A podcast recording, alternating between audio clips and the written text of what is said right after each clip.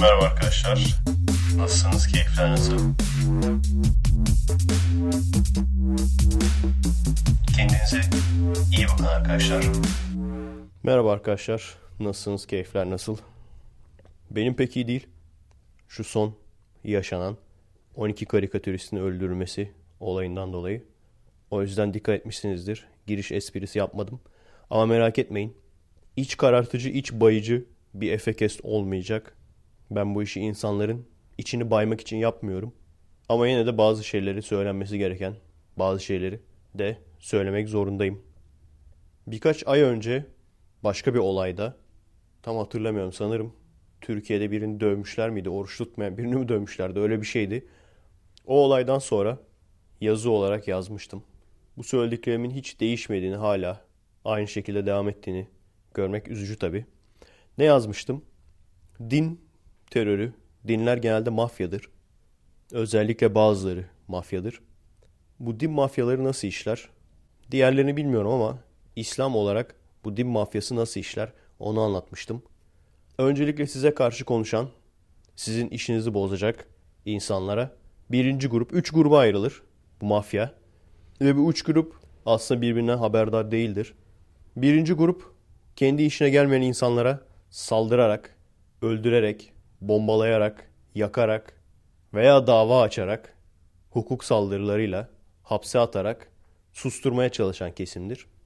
Bunlar teröristlerdir. İslami terörist denilen. İkinci grup pasif teröristlerdir. Pasif teröristler de herhangi bir şey yapmaya cesaret edemedikleri için oturdukları yerde otururlar. Genelde iş güç sahibi insan oldukları için. Ama böyle bir olay olduktan sonra konuşmaya başlar. İşte Peygamber Efendimiz'e hakaret etmeseydi o da. Veya işte Allah yok din yalan yazan adam hapis cezası alınca e demeseydi o da hak etmiş.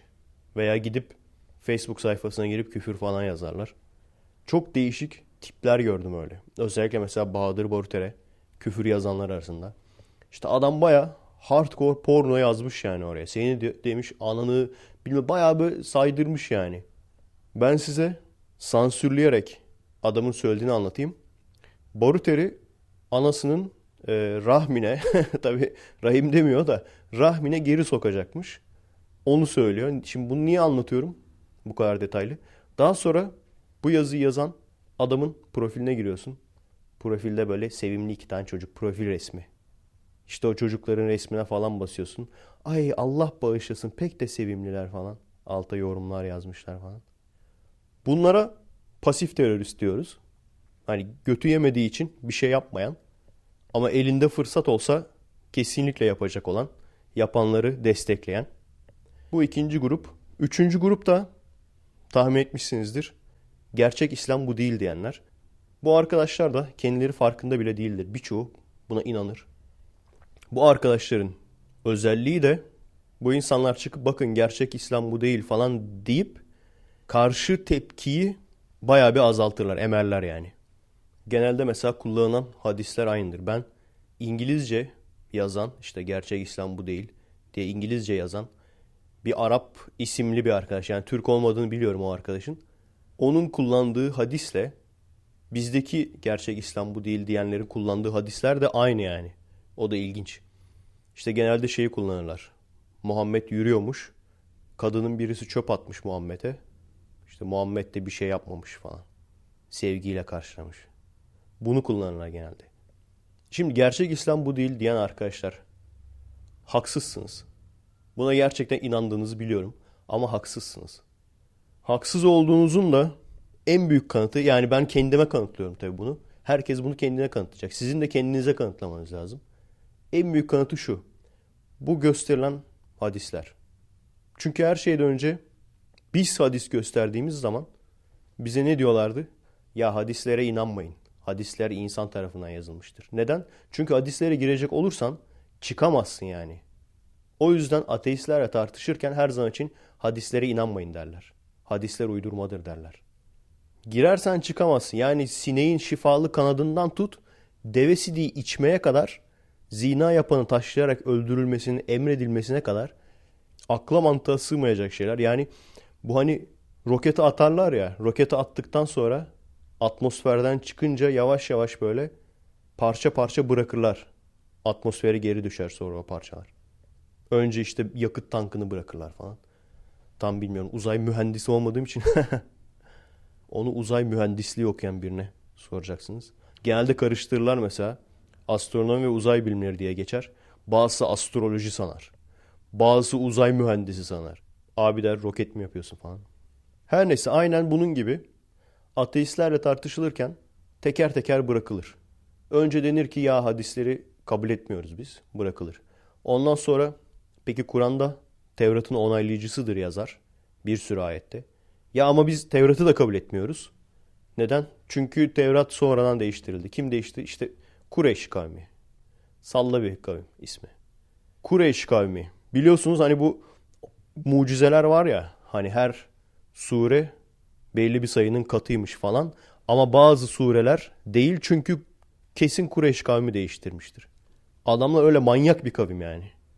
Ne yapsak da şu kitaba iki tane ayet ekleyelim. Tevrat'ı bozalım. Öyle manyak manyak.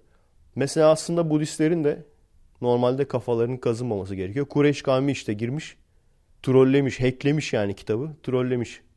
Bütün Budistler kafalarını kazıtsın diye. Bilmiyorsunuz. Arkadan gülüyorlar aslında onlar. Hinduların o kaşların arasına o nokta koymayı Kureyş kavmi ekledi gene.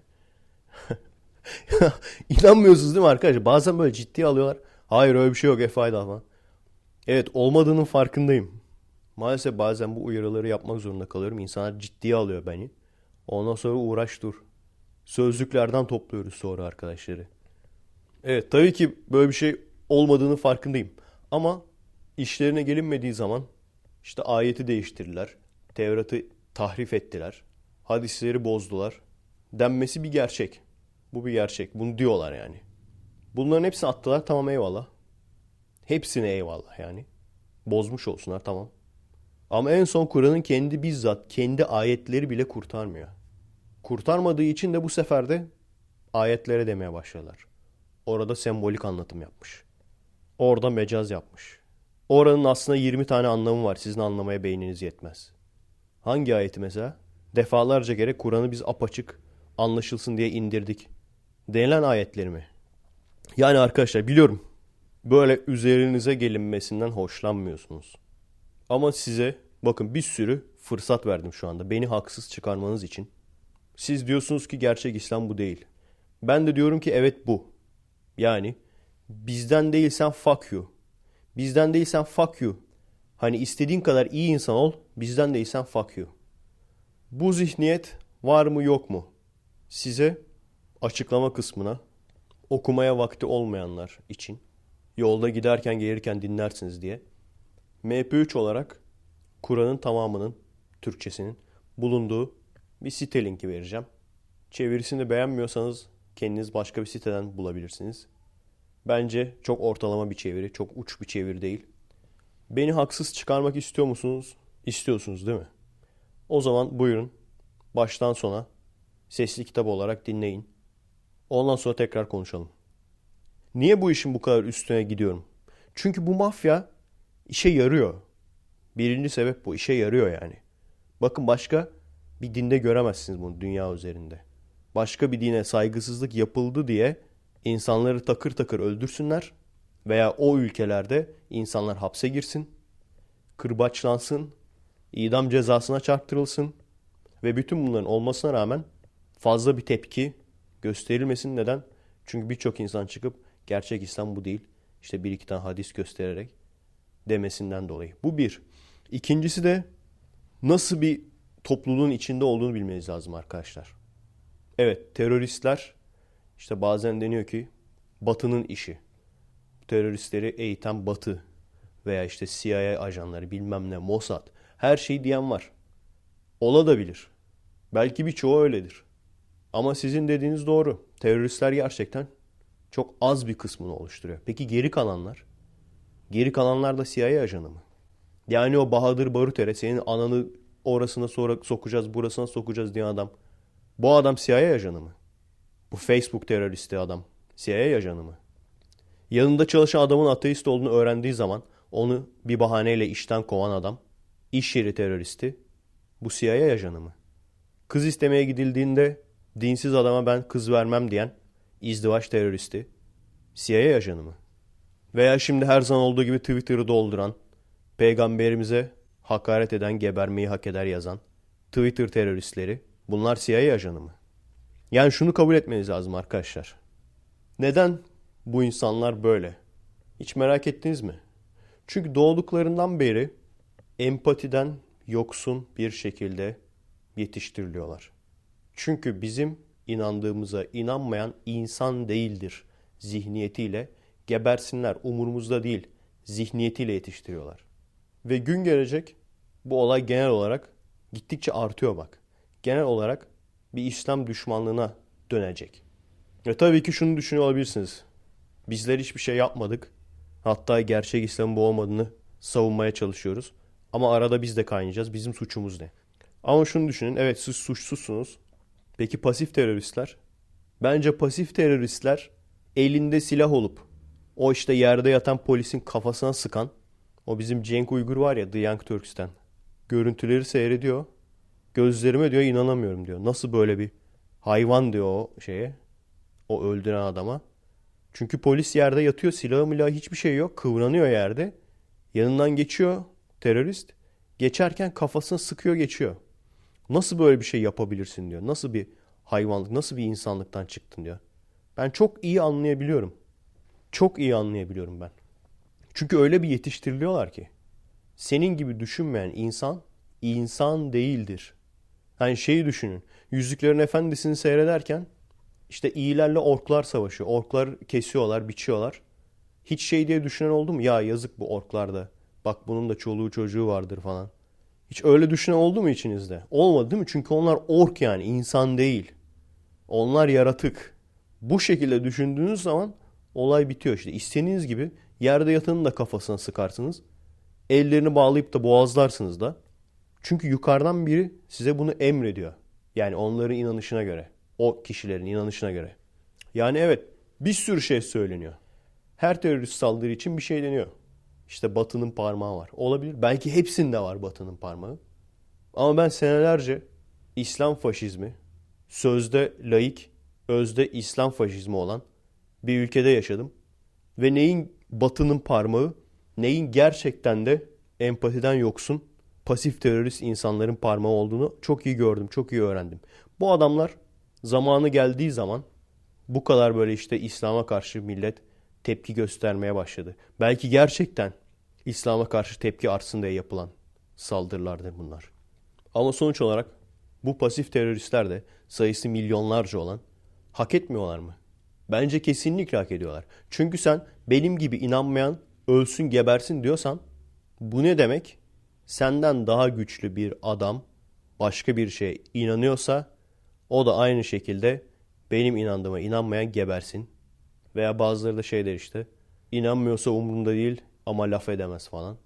Bu ne demek? Daha güçlü biri çıktığı zaman aynısını sana uyguladığı zaman hiçbir şey söylemeye hakkın yok demek. O yüzden benim için şu anda en önemli olan sizlerin bunu fark etmesi. Lütfen rica ediyorum özellikle gerçek İslam bu değil diyen arkadaşlar. Buyurun açıklamada Kur'an var. İndirin. Birinci sureden itibaren dinleyin. O zaman anlayacaksınız ki neden 10 tane ayet döndürülüp dolaştırılıp yayınlanıyor. Yani mesela hiç bunu merak ettiniz mi? Kap kalın bir kitap bu. 10 tane ayetten 15 tane ayetten oluşan bir kitap değil. O kap kalın kitabın içinde neler var? Hiç merak etmediniz mi? İlk etapta bazı şeyleri anlayamayabilirsiniz. Çünkü birçoğu Tevrat'ta geçen efsane hikayelere dayanır. Tevrat'ta daha detaylı anlatılır. Kur'an'da daha özet geçilir. Onları anlayamayabilirsiniz belki. Bir kısmı gerçekten yaşanmış savaşların üzerinedir. Onu da belki anlayamayabilirsiniz. O savaşların nasıl olduğunu bilmiyorsanız. Ama yine de anlayabildiğiniz kısmı size yetecektir merak etmeyin. Ha, çok vaktiniz var. Başlayın Tevrat'tan. Ondan sonra geçin Kur'an'a. Evet. içinizi kararttı mı bilmiyorum. Bazıları zaten atarlıyı daha çok seviyor. o yüzden bazılarının hoşuna gitmiştir. Umuyorum bazı insanları düşünmeye sevk eder. Daha kaç insan ölecek bazı şeylere ayılmanız için bilmiyorum. Genelde şey diyorlar. İşte ölüler üzerinden prim yapmaya çalışıyorsunuz falan. Ateistler için genelde onu derler bu terörist saldırılarını anlattıkları zaman. Bu dünyanın en saçma iddiası. Bir kere sadece bu olaylar olduğunda değil sürekli diyoruz bunları. Ki bu olaylar bir daha olmasın diye. İkincisi de bu mantık şeyle aynı. Hani sürekli iş yerlerinde güvenlik önlemi alınsın, emniyet alınsın falan dersin ama hiç kimse dinlemez. Bir şey olmaz falan derler. Ondan sonra olur. Sonra insanlar ölür. İnsanlar öldükten sonra tepki gösterirsin. Bu sefer de derler ki ya işte muhalefet trajedinin üzerinden prim yapmaya çalışıyor. Trajedinin üzerinden prim yapmayın. Trajedi yokken neredeydin peki abi? Sürekli güvenlik önlemi al denir. Tehlike arz ediyor denir. Al söylüyorum İstanbul'da deprem olacak. Bak daha olmadı daha o insanlar ölmedi daha hayattalar. Şimdiden söylüyorum. Felaket olur felaket olduktan sonra da trajedinin üzerinden siyaset yapmayın denir. Benim tek istediğim onu yapın bunu yapın demiyorum. Benim tek istediğim en azından bir oturup düşünün. Evet. Başka konuya geçelim sizi. Bu kadar gerdim. bu kadar gerdiğim yeter. Başka konuya geçelim. Yine dinle ilgili. İlginç bir şey anlatacağım. Ben de yeni fark ettim bunu. Daha doğrusu denk geldi yani. Denk geldiği için fark ettim. Bu şeyin faydası işte. Bu çok faydalı bir olay aslında. Hani Kirli 12'ye arkadaşlar podcast yollasın falan diyordum ya. Çok fazla farklı kesimin podcastlerini veya konuşmalarını dinlememin faydası. Şimdi birkaç arkadaştan şunu duymuştum. Türk arkadaşlardan. Abi evlerine nasıl alınıyorlar? Gel işte bizim burada cemaat evi var veya gel işte bizim burada abi ev var diye çağrılmıyorlar. Gel bizim bir abi var. Evinde PlayStation var. Gel oynayalım. Bu şekilde çağrılıyorlarmış. Ondan sonra gittiğin zaman PlayStation falan oynuyorsun. Oynarken alttan alttan arada sırada işte haydi gel namaza falan diye. Böyle yavaş yavaş bazı şeyler empoze ediyorlarmış. Bu niye ilginç? Eskiden Hristiyan olan bir ateistin de anlattığı olay. Aynen bu abi evi türü. Bunların yani o Jesus Camp zaten iyice manyak versiyon onun. Hani o kadar manyak olmayan aynen Hristiyan abi evi türü evleri varmış böyle. Ev olarak değil gençlik merkezi diye düşün. Seni işte çağırıyorlar gençlik merkezlerine. Aynı muhabbet. Ve aynen PlayStation var. Tabi bunlarınki biraz daha gelişmiş. Sadece PlayStation yok. Langırt. Ondan sonra bilardo falan. Şu an bu merkezler hala daha açık mı? Yoksa modası geçti mi? Bilmiyorum. Ve böyle çok cool, havalı takılan abiler. Hani İsa'ya tapmak çok cool'dur diye gençleri o şekilde etkilemeye çalışıyorlar. Çünkü biliyorsunuz dinci kesimin zayıflıklarından bir tanesi o. Çok böyle kuralcı, çok böyle bizdeki badem bıyıklının Hristiyan versiyonu gibi durdukları için gençlerin ilgisini fazla çekmiyor. Gençlerin ilgisini çekmek için de bu tür işte kot pantolonlu falan. Merkezlerin isimleri mesela A to J, Addicted to Jesus falan böyle yerler. A2J diye yazıyor yani A to J. Birçoğu isminden bile zaten dini merkez olduğu belli değil. İşte The Rock falan. Neler vardı? Bir sürü var ya. Böyle 10-15 tane saydı yani isim. Birçoğunun isminden anlayamazsın ama. Bu tür bir merkez olduğunu. Çok ilginç değil mi? Aynı yöntem daha önce burada uygulanmış. Ve bu yöntemlerin birçoğu Amerika'ya mahsus. Yani bütün Hristiyan ülkelerinde bu yöntemler uygulanıyor değil. Bu yöntemlerin birçoğu Amerika'ya mahsus. Bu mesela işte. Gel abi PlayStation takılalım falan diye çağırıp işte çok güzel bir gençlik merkezimiz var. The Rock falan diye. Çağırıp ondan sonra herhalde onlar ne yapıyordu artık alttan alttan. Kalk işte Jonathan abiyle sohbete gidiyoruz. Kalk Şakirt. Hamburgerli sohbete gidiyoruz falan diye böyle. Hamburgerli dedik geleceksin. Bu arada geçen podcast'te bir şey anlatacaktım. Unuttum. Kasıtlı olarak söylemedim. Sanmamışsınızdır umarım. Çünkü e, gizli Efekes'te anlattığım bir hayat tecrübesi vardı. Onu daha sonra normal Efekes'te anlatmadım. Hani şey gibi oldu. İşte parayı verirseniz güzel tecrübe size. Parayı vermeyenlere yok falan. Öyle bir şey değil yani. Unuttum gerçekten. Şey demiştim. O önemli olduğu için söylüyorum.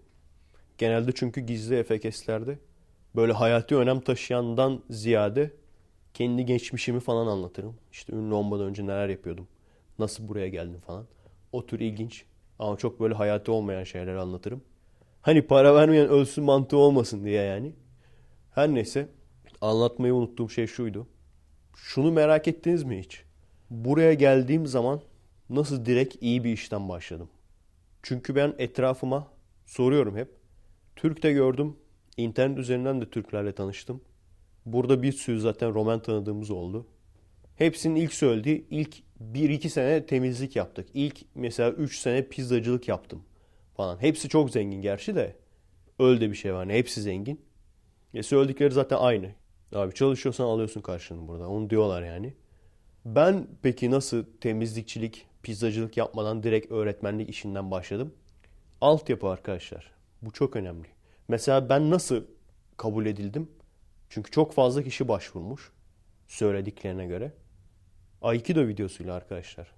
Burada diyorlardı ki işte şu şu şu dersleri verebilecek, artı öğrencilerle ilgilenebilecek elemanlar lazım. Ben de baktım martial arts yazıyor. Ben de dedim ki ben de Aikido eğitmeniyim. Düşünecek olursanız bir konuda daha bak haklı çıktım. Kaçıncı dan olduğundan ziyade yaptığın teknikler, teknikleri ne kadar iyi yapıyorsun daha önemlidir. Bu sadece dövüş sporlarında değil hepsinde geçerli. Bence. Yani benim hayat felsefem bu. Gördüğünüz gibi birinci danım. Birinci dan olmama rağmen yaptığım gösterilerden ve gerçekten zorlu gösterilerdi yani. Kendimizi zorladık yani. Kendi kapasitemizi zorlamıştık. Hatta çıkmadan önce düşünüyorduk lan yapabilir miyiz falan. Öyle belimiz falan kırılmasın falan gösteri yapacağız diye falan diye çalışmalarımızı yapıyorduk. Ve o videoyu görüp gerçekten çok etkilenmişler. Hem teknikler hoşlarına gitmiş hem de ileride bu adama reklam filmi falan çektiririz diye düşünmüşler. Zaten geldik konuştuk. Konuştuğum zaman dedim ben satranç da bir şekilde öğretirim. Ondan sonra işte astronomi mezunu oldum zaten CV'mden görmüşler. O şekilde tak diye ortadan başladık yani burada. Bu niye önemli? Şimdi buraya gelene kadar ki diğer arkadaşlar gibi daha aşağıdan başlamak yerine iyi bir işe başlamak. Bunun için yaptığım altyapı, senelerce altyapı yaptım aslında düşünecek olursanız. Green Card çıktı. Bir sene sonra biz buraya geldik. O bir sene içinde sürekli ben astronomi çalıştım. Belgeselleri yaladım yuttum. Onun meyvesini alıyorum bir. Çünkü bunu yapmış olmasaydım söylerdim. Ya ben işte astronomi mezunu gözüküyorum ama benden astronomi beklemeyin falan. Ben baya bir paslandım derdim yani. Gerçekten de öyleydi yani paslanmış durumdaydım. Biliyorsunuz sürekli cüce gezegen falan buluyorlar, bir şeyler buluyorlar. Ben mezun olduğum zaman Plüto gezegendi yani düşün. Onların hepsini tekrardan yakaladım. Öyle bir yakaladım ki şimdi kendim astronomi serisi yapıyorum yani. Bu bir. İkincisi Aikido videom bir sürü Aikido gösterisinin bir araya gelmesinden oluşan bir kolaj gibi bir şey. O Aikido gösterilerinin her birisi büyük bir emek. Ben hatırlıyorum. Yani bizim gösteri fırsatımız oluyordu. Hani şeye hiç bakmıyorduk. Ya çok kişi mi gelir, az kişi mi gelir? Bazen diyorlardı. Ya kusura bakmayın işte 10-12 kişi gelmiş. Ben diyordum kaç kişinin geldiği çok önemli değil ki. Ben zaten sahneyi çekeceğim. Hani sahnede gösteri yapıyor olacağım. Benim için önemli olan o diyordum. Eyvallah diyorlardı. Bazen Yaşar Üniversitesi'nde falan bir sürü grubun gösterisi olduğu için çok fazla seyirci vardı. O seyircileri falan da böyle çektik. Bizi seyrederken. Ve onu anlatıyordum. Her birinde gerçekten çok büyük emek var. Yazın herkes tatil yaparken biz o gösterilerden önce her gün gelir çalışırdık. Sakatlanma tehlikesi bir de yani şey dedim ya kendimizi aşan teknikler bazıları. Yapabilir miyiz yapamaz mıyız? Beni artı öğrencilerimi de öyle. Beyaz kuşak öğrenciler ben çok üst teknikler yaptırtıyordum yani. Bunların her biri birleşti. Ve bunu bir araya getirmek için de kullandığım filmcilik bilgisi. Onlarca belki yüze yakın çekim. Gerçi yüzü geçmiştir artık. Daha önceki kameraları falan da düşünecek olursanız. 400 küsür tane videom vardı en son. Hani bu işin sonuna bakmadan sadece kendim geliştirme amacıyla yaptığım bu kadar küçük küçük küçük küçük şeylerin birleşip büyümesi. Bu çok önemli arkadaşlar. Neden çok önemli? Çünkü birçoğumuz belki de hiçbirimiz kısa zamanda sıçrama yapma şansımız olmayabilir. Ve çoğu zaman hani fırsat ararsın fırsat gelmez eline. Ama senin yapman gereken o fırsat eline geldiği zaman hazır olacak durumda olmak. Şu anda mesela İngilizce bilmiyor musun? Öğren. Hiç İngilizce bilmeyenle temel en basit derdini anlatabilecek basitlikte İngilizce bilen arasında dağlar kadar fark var. Dağlar kadar fark var. Daha önce demiştim interpaz.net İngilizcenizi geliştirmek için güzel bir yer. Orada İngilizce konuşabileceğiniz yabancı bir arkadaş edinip hem yazışırsınız hem konuşursunuz. Pratik yaparsınız. Çünkü pratikte bitiyor olay zaten. Hani temelini alıyorsun. Temelini aldıktan sonra pratikte bitiyor. Dilinizi geliştirmek önemli. Her ne yapıyorsanız eğer orada devam etmek istiyorsanız o noktanızı geliştirmek önemli. Yani bu yükselme olayı küçük küçük olur arkadaşlar. Elinizde o sırada ne varsa yükseleceksiniz. Kendinizi ufak da olsa geliştireceksiniz. Mutlaka bir yerlerden işinize yarayacak bir şey çıkar. Evet benim mesai başlıyor. O yüzden bugünlük bu kadar. Asansör müziğinden sonra görüşürüz. Kendinize iyi bakın.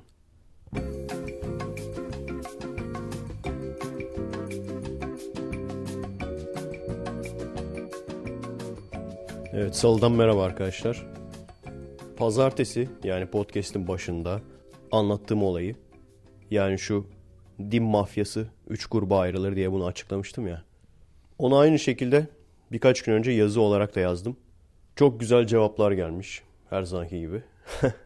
Beni haksız çıkarmak için küfredenler, işte hayvandan ne farkım var falan diyenler, bilmem ne bilmem ne 1453 nikli böyle adamlar. İşte böyle Allah'a ve Resulüne karşı konuşmaya devam edersen kellen gider falan diyenler. Şimdi her şeyden önce Allah'ın gücü sadece İslam hukukunun olduğu yerlerde geçerlidir. Çok güzel cevaplar. Özellikle hayvan diyenler. Çünkü bu arkadaşlara aramızdaki fark. Bizler hayvan olduğumuzun farkındayız. İnsan bir hayvandır. Muhakeme edebilen, düşünen hayvandır. Daha doğrusu daha spesifik olmak gerekirse çünkü bazı hayvanlar da düşünebilir.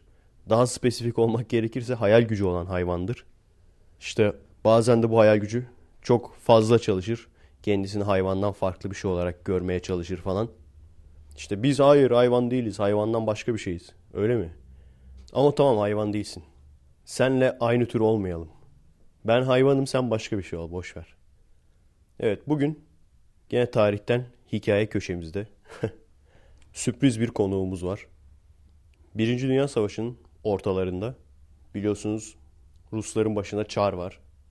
Çar baya padişah gibi ağzından çıkan her şey yapılan tam güç sahibi bir insan oluyor, bir yönetici. Tabi o esnada önceden bir devrim olmuş ve şu anda Çar'ın gücü aslında %100 değil %99, %1'lik bir güç de Duma denilen grupta. Bu esnada zaten bayağı talihsiz bir çarmış yani. Başına gelmeyen kalmamış. En son karısı da kendisine uzak da olsa bir akraba olduğu düşünülüyor. Bu sebepten dolayı da çocukları ve tek oğulları daha doğrusu yani tahtın varisi hemofili hastalığı var. Yani bir tarafı kesildiği zaman kan pıhtılaşmıyor, durmuyor. Kanamaya devam ediyor. İşin kötü yanı iç kanamalar da böyle. Yani dış kanama hadi dersin işte sararsın, yapıştırırsın vesaire. İç kanamalar da böyle. Hepsi böyle yani. Ve bu çocuk birkaç kere ölecek oluyor. Ölümlerden falan dönüyor. Doktorlar çare bulamıyorlar. En sonunda işte bir kişi diyor ki köyde bir böyle dua edip iyileşti. Nefesi çok kuvvetli olan ciddi ciddi öyle yani. Nefesi çok kuvvetli olan bir hoca var diyorlar köylülerden. Getirelim mi? Getirin. Getiriyorlar hocayı. Bu tabi Rus hocası. Çocuğa böyle bir takım hipnoz gibi hareketler yapıyor. Okuyor, üflüyor falan. Ve çocuk düzeliyor. Ve hatta birkaç kere daha bu hocayla, üfürükçü hocayla arası bozuluyor. Hoca gittikten sonra çocuk kötüleşiyor. Hocayı tekrar çağırıyorlar. Gene geliyor. Bu esnada tabii doktorlar yardımcı olmaya çalışıyorlar çocuğa. Başarısız oluyorlar. Ölecek derken hoca tekrar geliyor. Gene bir okuyup üflüyor, bir takım hareketler yapıyor. Çocuk gene düzeliyor. Doktorlar bile anlayamamış ne olduğunu. Ve bu hocanın adı Albert. Bu hocanın adı Gregory Rasputin.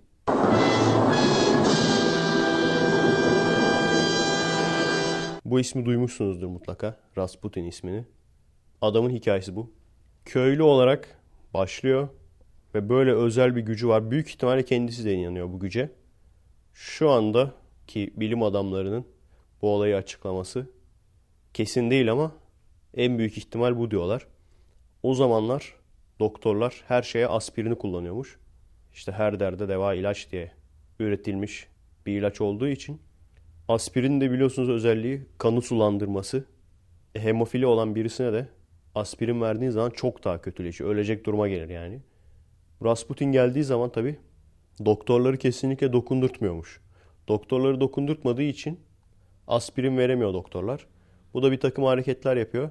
Sanki o iyileştirmiş gibi oluyor. Şu anda bilim adamlarının söylediği en büyük ihtimal bu diyorlar yani. Nasıl adam iyileştiriyor ya cevap olarak. Başka komplo teorileri de var. İşte Rasputin'in ajan olduğunu söyleyenler de var. Gizlice çocuğa ilaç veriyormuş daha kötü olsun diye. Daha sonra da kendisi gelip iyileştiriyormuş. Ama sonuç itibariyle köyden gelen bir adam Çar'ın oğlunun hayat dayanağı haline gelince resmen Çar'ı ve karısı Çarıçay'ı parmağında oynatmaya başlıyor. İstediği her şeyi yaptırmaya başlıyor. Hatta ülkeyle ilgili bile kararlar vermeye başlıyor. Özellikle savaş yüzünden Çar cepheye gitmek zorunda kalınca Çarıçay ile Rasputin kalıyor. Hatta onunla ilgili de bir ton gene komplo teorisi, gıybet. Çok ayıp yani. Niye insanlar hakkında gıybet dedikodu yapıyorsunuz? İşte Rasputin Çarıçay'a halleniyormuş falan. Dost hayatı yaşıyorlarmış falan. Öyle komplo teorileri de var. Büyük ihtimalle doğru değil diyorlar tabii de. Ama doğru olan şu. Adam gerçekten tavır olarak yani karakteristik olarak manyak bir adam. Adamı tabii soyluların olduğu böyle davetlere falan çağırıyorlar. Artık şey falan değil arkadaş çevresi değil aile çevresi. Yani ailecek pikniğe falan gittikleri zaman bile Rasputin geliyor bunlarla yani. Öyle aile içi. O davetlerde böyle insanların önünde rezil hareketler yapması. Soylu kadınları elliyor, avuçluyor falan. Sürekli kendine kadın ayarlattırıyormuş falan. Bana kadın getirin falan diye. Diğer üstteki insanlar üst taraftaki, üst kısımdaki sağcılar ve solcular ikisi de nefret ediyormuş. İki tarafta nefret ediyormuş bu adamdan. İkisi de Rasputin'in Çarlığın çöküşünde etkisi olduğunu söylüyor. İki tarafta. Adama şantaj falan yapmaya kalkmışlar. Kadınlarla fotoğrafını falan çekmişler. Bak Çar'a gösteririz falan diye. Adam demiş zaten herkes biliyor. Neyi gösteriyorsun demiş yani hiç işlememiş bile. Her neyse onu anlatıyordum işte. Çar gittikten sonra cepheye bu sefer sürekli karısına ülkeyle ilgili tavsiyeler vermeye başlamış. Ve birkaç şeyin ne kadar tehlikeli olduğunu görebilmeniz için güzel bir hikaye. Birincisi bir veya iki kişide çok fazla güç bir ülke üzerinde çok fazla güç olmasının ne kadar tehlikeli olduğu. Birincisi bu. İkincisi de bu tür şarlatanların fırsat yakaladığı zaman ne kadar tehlikeli olabileceği. Bunu niye anlatıyorum? Çünkü maalesef şarlatanlık müessesesi hala daha devam ediyor. Saf insanlar yaşadığı sürece şarlatanlıkta yaşayacak. Ona sonra bakıyorlar olmuyor artık. Rusya kalmayacak artık yani. Buna suikast düzenliyorlar. İşte zehirli yemek yediriyorlar. Yemeğe çağırıyorlar falan. Zehirli yemek yediriyorlar. Adam biraz öksürüyor falan hiçbir şey olmuyor. İyice korkuyorlar falan tamam mı? Ulan siyanür koyduk nasıl olmaz falan. Bu sefer tabancayı çıkartıp tabancayla falan vuruyorlar. Adam atıyor kendisini yere. Ölü gibi. Tamam diyorlar bu sefer öldü. Yanına gittikleri zaman tam korku filmi gibi. Boğazını falan sıkmaya başlıyor. Canlanıyor tekrar boğazını falan sıkmaya başlıyor. Tam işte korku filmlerini oradan almışlar. korku filmde de kötü adam öldür ya. Ondan sonra gene kurtuluyor heriflerden. Kaçmaya başlıyor falan. Bu sefer artık ne kadar mermi varsa boşaltıyor. Mermi manyağı yapıyorlar adamı artık yani. Adam demire doyuyor. En son ne olur ne olmaz gene de kafasına sıkıyorlar bir tane. Ondan sonra da cesedini de sarıp sarmalayıp nehire atıyorlar olması lazım. Nehire mi göle mi öyle bir yere atıyorlar. Gidiyor. Hala da şey efsanesi varmış hatta. İşte bulmuşlar cesedini suda. Otopside işte akciğerlerine suda olduğu bulunmuş falan. Meğer kafasına kurşun yiyince de ölmemiş de işte kurtulmaya çalışırken boğularak ölmüş falan öyle efsaneler var. Sonuç itibariyle Rasputin ölüyor ölmesine.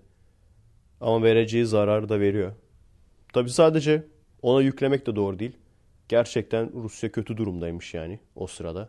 Bir de baştaki çar bu kadar başında da bir bela olunca çocuğunun tek varisinin Bu kadar hani ölse o kadar kötü değil yani. Ülke için diyorum yani. Ülke için ölse o kadar kötü değil. Bir de böyle can çekiştiği için adam başka hiçbir şey düşüne, düşünmüyor artık. Umurunda değil yani. Neyse olan oluyor. Ve özellikle de savaşlardan bıkan Ruslar. Birinci Dünya Savaşı felaket kötü bir savaş çünkü. Hani şeyi düşünün. Kurtuluş Savaşı bizim önemli gerçekten. Türkiye'nin en önemli savaşlarından bir tanesi. Belki de en önemli savaşı diyebiliriz. Bizi işgal ediyorlar. Biz adamları geriye atıyoruz. Ama Birinci Dünya Savaşı'nda bütün büyük güçler birbirini bitirmeye çalışıyor. Yani birbirini yok etmeye çalışıyor. Öyle düşünün. Hani işgal eden birini geri atmaya çalışıyor değil. Birbirlerini bitirmeye, sonlandırmaya çalışıyorlar yani. Bir tarafta Almanlar. Almanların yanında Avusturya Macaristan İmparatorluğu ama savaşı başlatan onlar. Erken havlatan da onlar.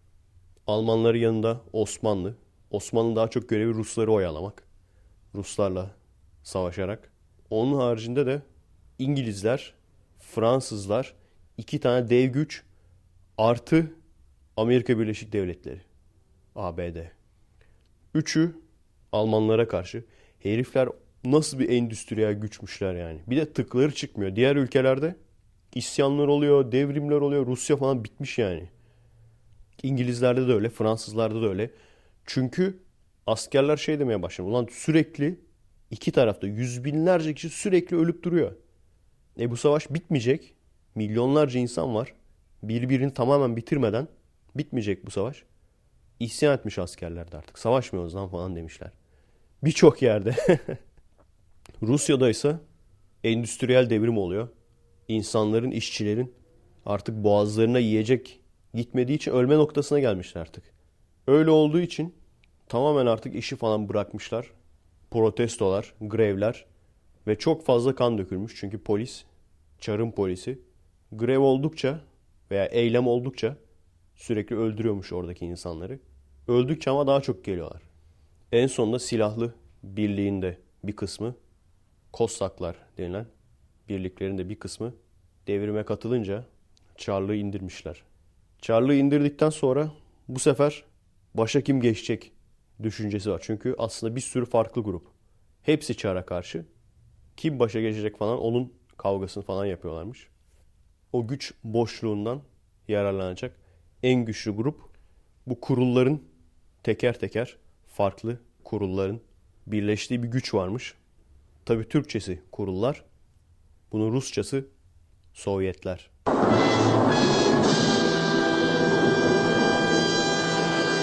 Çarlığın yıkılmasının kabaca hikayesi bu. Bundan da alınacak güzel dersler var. Ne olursa devrim olur. Bunlar neden önemli? Çünkü insanlara dışarıdan kontrol edip işte devrim olacak diyen şarlatanlar. Bu adamlar her şeyin farkında. Her şeyin farkında olmalarına rağmen gene de insanları her sene bu sene devrim olacak Ekim'de derler. Bu Ekim devrim olacak diye kandırmaya devam ediyorlar. Devrim olması için neler lazım? Birincisi işçi sınıfı. Tamamen hani ara ara grev değil tamamen işi bırakacak. İşçi sınıfı, diğer çalışan sınıf tamamen işi bırakacak.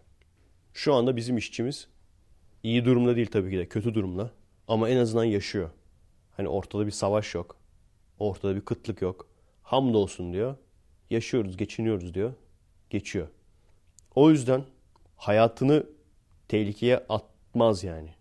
Çünkü ikincisi de çok fazla kan dökülecek. Bazıları önden kendini atacaklar. Yeter artık zaten ölüyoruz diyerek, her halükarda ölüyoruz diyerek atacaklar insanlar bir sürü insan ölecek. Ölmeyenler de devrimi yapacak.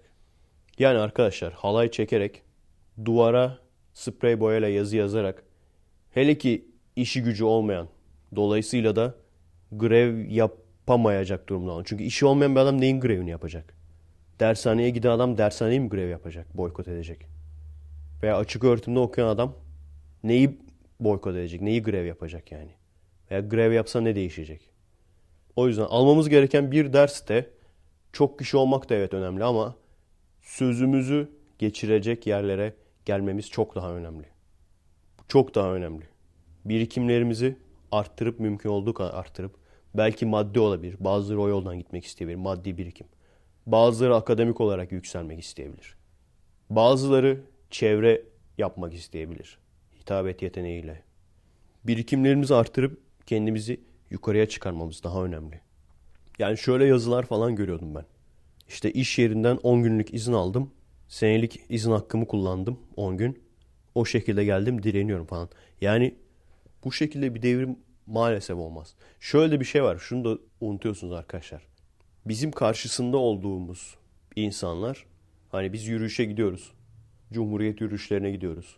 Gittiğimiz zaman yetki sahibi, yetkili kişilerin de durup şunu düşünmesi lazım. Ya bu adamların bir sıkıntısı var galiba. Ben bu adamların sıkıntısını nasıl gideririm? Bu şekilde düşünmesi lazım. Peki böyle düşünüyorlar mı? Düşündüler mi? Düşünecekler mi? Hiçbir şekilde düşünmeyecekler. Çünkü şunun farkındalar. Ben şu kadar insanın oyunu alıyorum. Ben şu kadar insanın oyunu aldığım için ben zaten her halükarda iktidarda kalırım. Bu herifler gebersin umurumda değil. Bu kafadalar. O yüzden eylemle, sözle bu insanlar bir şey anlatamamamız normaldir. Suç vatandaşla değil yani. Hani yeterince iyi eylem yapamadık falan değil yani. Sonuç olarak evet bu adamlar başımızdan gider mi? Bence bana göre gidecekler. Eğer ki şu anda cemaatle araları hala açık diye biliyorum. Siz daha iyi bilirsiniz Türkiye'de yaşadığınız için barıştılar mı ne oldu? Eğer bu olay bu şekilde devam ederse ya seçimlerde gidecekler. Onlara alternatif bir parti kurulacak. Veya başka türlü gidecekler. Bunu da göreceğiz. Nasıl olduğunu ben de bilmiyorum. Evet bugünü iki tane soruyla bitireceğiz. Sonra eğer bir saati geçmemiş olabiliriz bu sefer. Eğer geçmediysek çarşamba devam ederiz. Birinci soru arkadaş şeyi sormuş. Ben şey demiştim ya. İşte Kanada'ya gidebileceğime hiç ihtimal vermemiştim. Çünkü işte Türk pasaportu olunca, Türk vatandaşı olunca zor oluyor her yerden vize almak falan demiştim. Ama işte green card olduğu için direkt girdim falan demiştim. Arkadaş şeyi sormuş. Neden birçok yer Türklere vize vermiyor kolay kolay? Veya vizesiz giriş yok daha doğrusu. Vize alman gerekiyor. Tabii o büyük ihtimalle o arkadaş cevabı biliyor da. cevabı biliyor da çünkü şey de demiş. Hani biz işte dünya deviydik falan demiş. Hani o da büyük ihtimalle cevabı biliyor. Gene benim söylememi istemiş büyük ihtimalle. Tabii ki kardeşim bizim dünya liderimiz sayesinde ne kadar büyük ve güçlü ve endüstriyel bir dev olduğumuzu bütün dünya gördüğü için gizli Illuminati mason lobisi bizim önlenemez yükselişimizi engellemek için böyle kapalı kapılar ardında böyle gizli bir plan yaptı. Ve dedi ki biz Türkleri vizesiz sokmayalım ki eğer sokarsak dünya devi olacaklar sonra. Önlerinde diz çöküyoruz zaten daha da çökmeyelim falan dediler. Ve bu şekilde bizi bitirmek için yaptıkları bir oyundur tabi. İkinci soru da kadın erkek ilişkileriyle ilgili. Abi işte uzun süreli bir ilişkiyi nasıl yürütebilirsin evliliği falan böyle sürekli aynı evde. Kavga mavga olmuyor mu veya işte ayrılık falan olmuyor mu ayrılmadan nasıl başarıyorsun falan. Çok basit arkadaşlar. Erkek olarak susacaksın. Bu kadar basit. Gerçekten hani üstün dökmen hoca falan var ya ne söylediğin çok önemli falan diyor. Yanlış. Ne söylemediğin çok önemli. ne söylemediğin çok önemli. Ben onu öğrendim. Öğrendikten sonra tamam olay bitti. Çünkü evet farkındayım. Bazen çıldırma noktasına geliyorsunuz. Patlayacaksınız böyle. Hani bir tane mesela bir ayakkabı almış böyle. O ayakkabıyı alması yarım saat sürdüyse anlatması iki saat sürüyor. Hani şey gibi. Yaşar Kemal romanı gibi anladın mı? Böyle bir yaprak düşer yaprak 50 sayfada düşer ama. İşte şehla şehla sallanıyordu. Rüzgar yeşil yeşil esiyordu falan. Ulan düş artık lan düş lan düş. Öyle lisede size de okutturdular mı? Yaşar Kemal romanı. Arkadaşlar sayın edebiyat hocaları. Yani bunu seven okusun. Edebiyattan zaten anlamayan, zaten kafası çok basmayan, edebiyatı o kadar ilgi duymayan insanlar niye zorla okutturuyorsunuz bunları? Yazık değil mi? Yani bir yaprak 50 sayfada düşer mi? Bir kapı kapanıp da bir kadının yatağa girmesi 20 sayfa sürer mi? Ne abi saniyede 1000 kareyle mi çekiyorsun? 1000 FPS ile mi çekiyorsun yani? Stanley Kubrick'in roman versiyonu. Sürekli aynı şeyler tekrarlanır, sözler. Catchphrase'ler vardır. Sürekli aynı sözler tekrarlanır falan. Abo. Şimdi bak o günlerim aklıma geldi. Yani yapmayın etmeyin. Bırakın seven okusun bunları. Ve evet sevgili kadınlar siz de lütfen yaptığınız şeyleri ve süper önemsiz şeyler. Süper önemsiz şey. Ayakkabı aldın da ne oldu? Hani piyangodan mı çıktı ayakkabı? Hayır. Para verdin. Karşılığında ayakkabı aldın. Bunda ne sıra dışı bir olay olabilir ki? Hani para versen sana ayakkabıyı vermese kaçsa dükkanı toparlayıp kaçsa böyle o anlatmaya değer bir şey. Veya gitsen sana bedava bir ayakkabı verse o da anlatmaya değer bir şey. Evet. Bir kadın bir erkeğe bağladık. Farkındayım. Yani özetle yaptığınız işleri lütfen Yaşar Kemal romanı gibi anlatmayın erkeklere. Ondan sonra bu adam niye ülser oldu? Sen aldığın ayakkabı 20 sayfada anlatırsan ayakkabıcıya gittim. Hava mor mordu. Yağmur yeşil yeşil yağıyordu. Sağ ayağımla içeriye adım attım. Karşımda kasada sakallı, hafif humuslu. evet, şimdi kendinize iyi bakın arkadaşlar. Asansör müziğinden sonra çarşamba tekrardan konuşuruz. Finişimizi yaparız.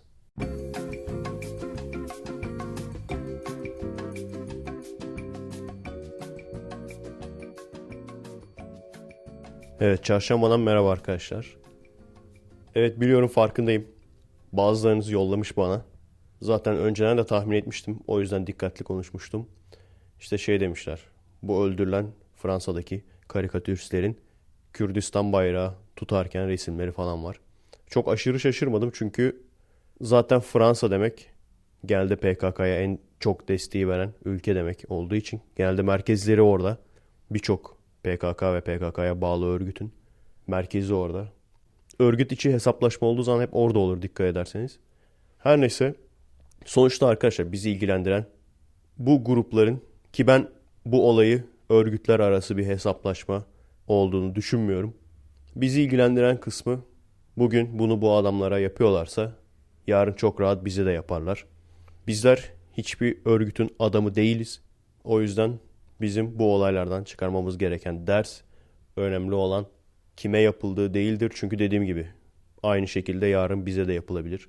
Evet birçok insan, birçok grup insan hayatının değeri derken insan seçerek insan hayatı yani seçmeli hümanizm onlarınki. Zorunlu hümanizm değil, seçmeli hümanizm.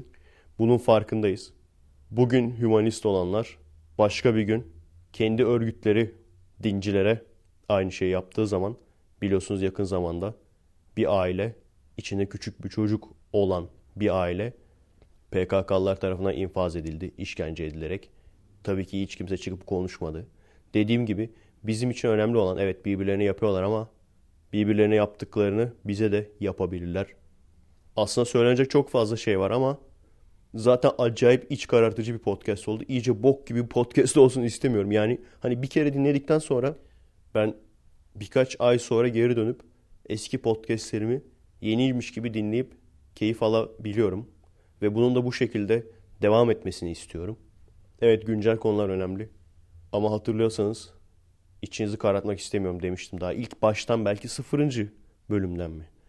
O yüzden önemli kısım bu. Kimsenin adamı değiliz, kimsenin adamı olmamaya da devam etmeliyiz. Geçtiğimiz haftalarda bir önemli olay daha oldu. Belki de hani size anlatmıştım ya bir transseksüel çocuk intihar etmiş demiştim. Belki de aynı gün veya bir iki gün sonra Türkiye'de bir transseksüel intihar ediyor. Onun da intihar videosu var. Merak ediyorsanız aratabilirsiniz. Türk transseksüelin intihar videosu mu öyle bir şey?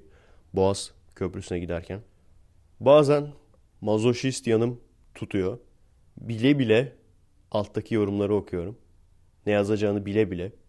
Tabii ki gene beklediğim şeyi yazanlar olmuş. Arkadaşlar bu adam adam diyor. Bu adam utanmadan travestilik yapıyor ve aileleri yıkıyor, yuvaları yıkıyor, insanların kanına giriyor. Kardeşim dinliyor musun beni o yorumu yazan arkadaşlar? İşte arkadaşlar bunlara acımayın. Bunlar travesti. insanların kanına giriyor. Yuvaları yıkıyor. Bu ülkenin kardeşim en büyük or nasıl desek şimdi telekız çocuğu bu ülkenin en büyük telekız çocuğu sensin. Bu ülkenin en büyük hayat kadın. Şimdi bak hayat kadınlarına da hakaret etmiş olduk. Yani o bile değilsin sen kardeşim. Hani ne demiştim bir kere bu ülkenin en alt seviyesindeki en aşağılık kurumları arasında bazı medya organları yer alıyor demiştim. Bu insanlar da insan olarak en aşağılık insan statüsünde yer alıyorlar. Sadece bu söylediklerinden değil, genel olarak zihniyetlerinde bildiğim için. Dallamaya bak. Ve bu o kadar genel bir kanı ki bir iki kişinin söylediği bir şey olsa buraya getirmem bile. Transseksüel olmuş veya travesti olmuş zavallı evli barklı adam zavallı adamın kanına girmiş. Ne yaparak kanına girdi abi? E5'te yürüyerek mi adamın kanına girdi? Yani bu kadar mı götsünüz abi? Bu kadar mı götsünüz? Hem bu insanları bu yola sürüklüyorsunuz. Mesela o insanın intihar etme sebebi normal düzgün bir iş bulamamasıymış. Öyle diyorlar. Ve fuhuştan başka iş yapamamasıymış. Ve aynısı sadece transseksüellerde değil. Hayat kadınına gider. Ondan sonra der ki orospu kanıma girdi. Veya metres bulur kendine. Ondan sonra der ki kanıma girdi. Bu kadar mı sen zayıfsın? Demek ki sen dünyanın en zayıf insanısın. Yapmayan nasıl yapmıyor abi? Yani bak olabilir. Hormonuna yenik düşmüş olabilirsin. Hormonların aklını başından almış olabilir. Ne yazık ki erkeğin çok büyük bir zayıflığı bu. Doğal yapı olarak kadınlarda daha önce demiştik. En iyisini bulup onu kendine saklama. Erkeklerde ise mümkün olduğu kadar farklı dişiye tohumunu yayma içgüdüsü var. O yüzden evet olabilir. Belki hormonuna yenik düşmüşsündür, aklını başına almıştır. Bir halt yemişsindir. Ama bu yediğin haltın en azından arkasında dur. Yok şeytan yaptırdı. Yok bilmem ne travesti kanıma girdi. 250 gramlık adam ol en azından. 250 gramlık erkek ol en azından. Sen erkek falan değilsin. Sen erkek falan değilsin. Sana diyorum. Hıyar ağasına bak ya. Senelerdir kullanmadığım küfürleri ediyorum. Bak hıyar ağası. En son ne zaman demiştim acaba? Transseksüel adamın kanına girmiş. Ne yapmış? Gazoz mu içirmiş abi? Evet. Bu arada bir atarlı daha. Neden bugün bu kadar atarlı oldu bilmiyorum. Full atarlı gittik galiba ya. Full atarlı gittik bugün galiba. Bir atarlı olay daha anlatacağım size. Önceden bunu anlatmayı unuttum. İsim vermeyeceğim. Çünkü bana aktarılan bir olay. Bana yanlış aktarılmış olabilir. Benim hakkımda söylenmiş bir olay yani. Ama neden burada söylüyorum? Çünkü genel olarak yaşadığımız bir şey bu. O yüzden. Yani bu olay doğru olsa da olmasa da genel olarak yaşadığımız bir şey. Hatırlıyor musunuz bir ara gönüllü olarak bir yerde çalışmaya başvurmuştum. Türkiye'de demiştim. Arkadaşlar direkt gelme git demediler tabii.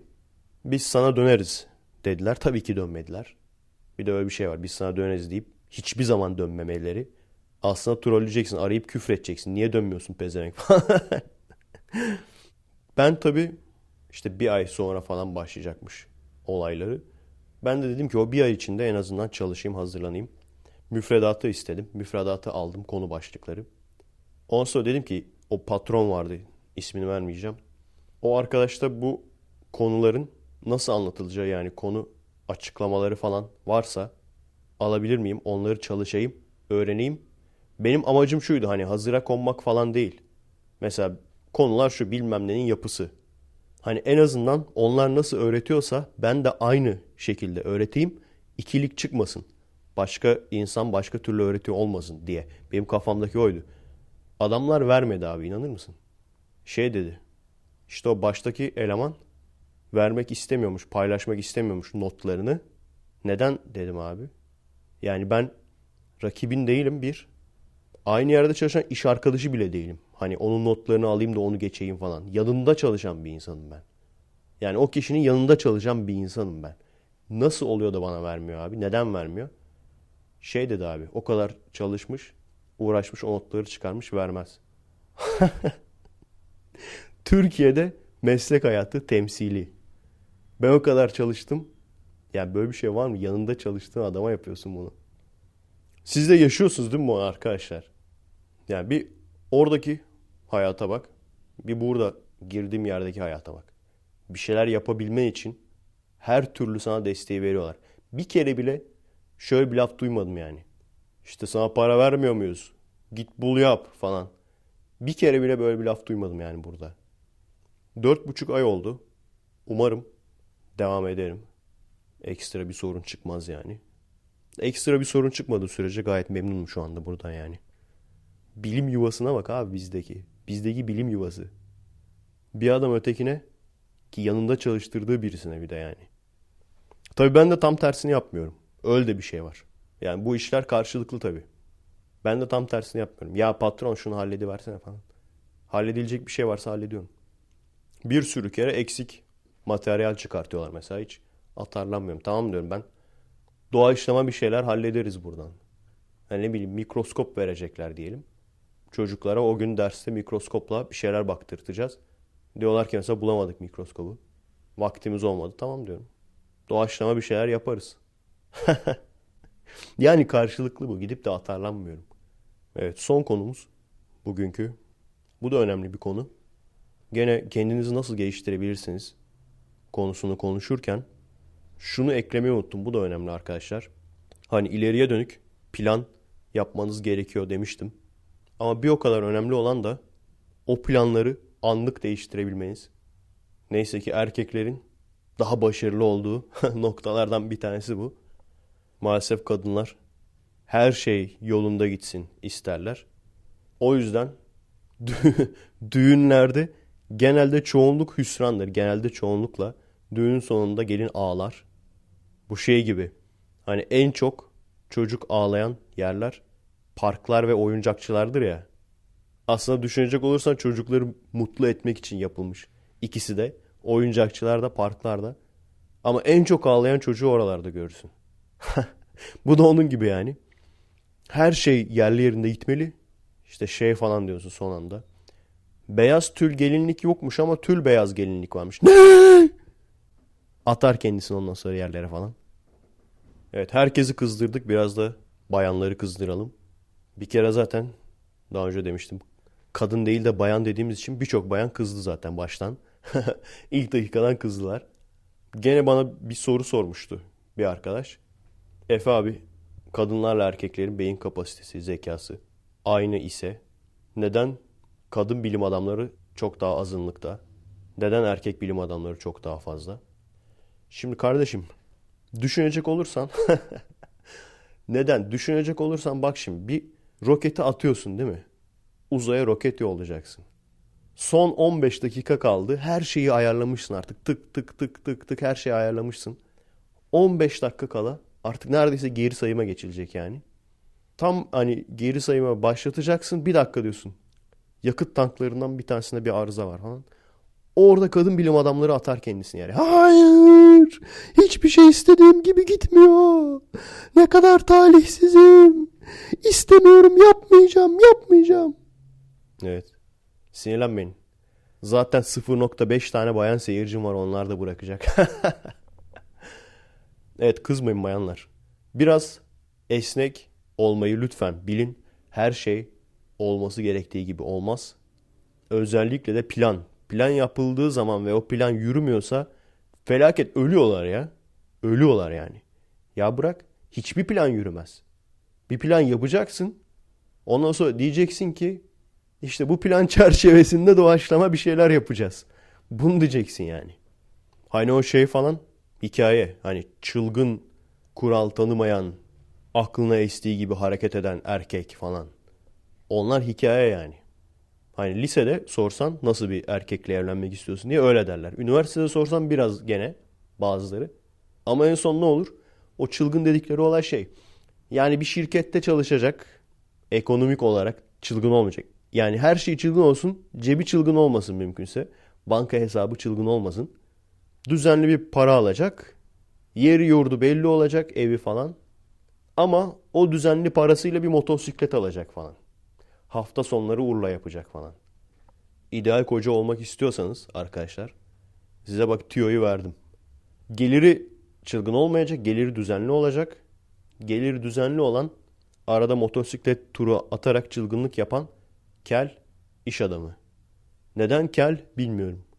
Yani neden hepsi kel oluyor? Bu ateistlerin açıklayamadığı konulardan bir tanesi. neden bu ateistlerin açıklayamadığı böyle bazı konular var biliyorsunuz. Bir tanesi mesela niye bana malca yorumlar yazanların isimleri hep Batuhan olur? Niye? Artık Batuhan ismine birisi merhaba Efe abi diyor. Hemen ba- bakıyorum bloklasak mı lan falan.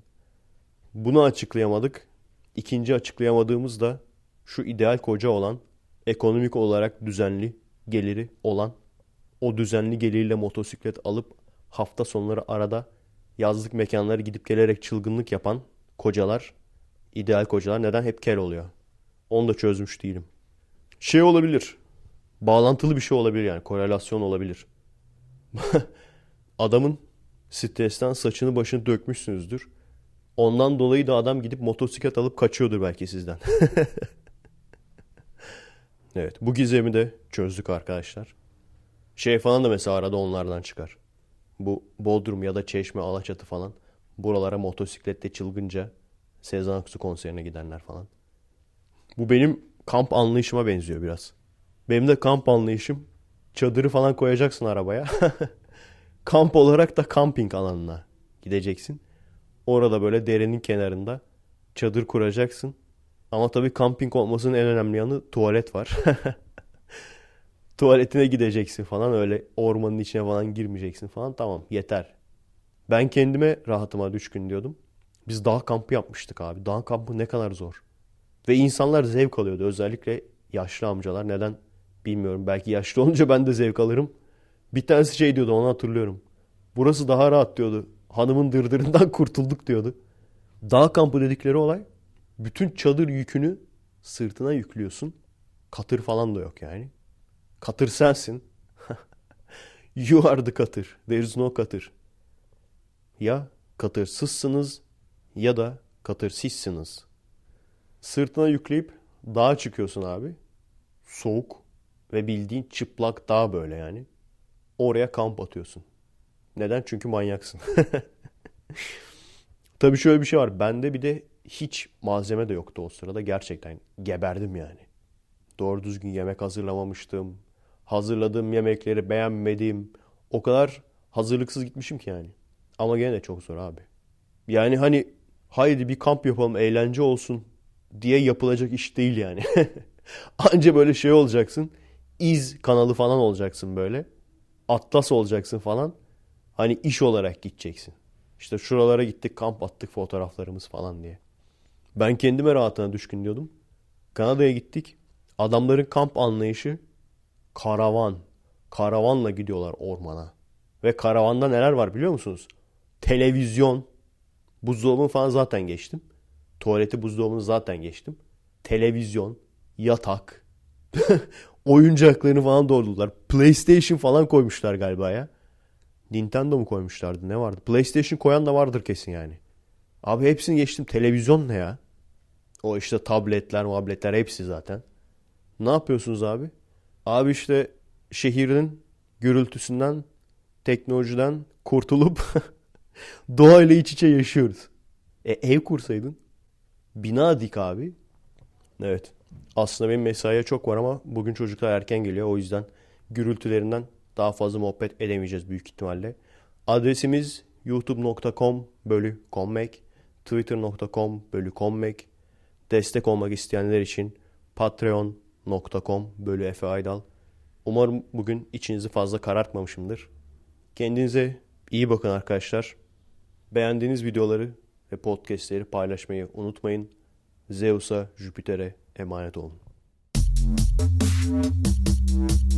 Merhaba arkadaşlar.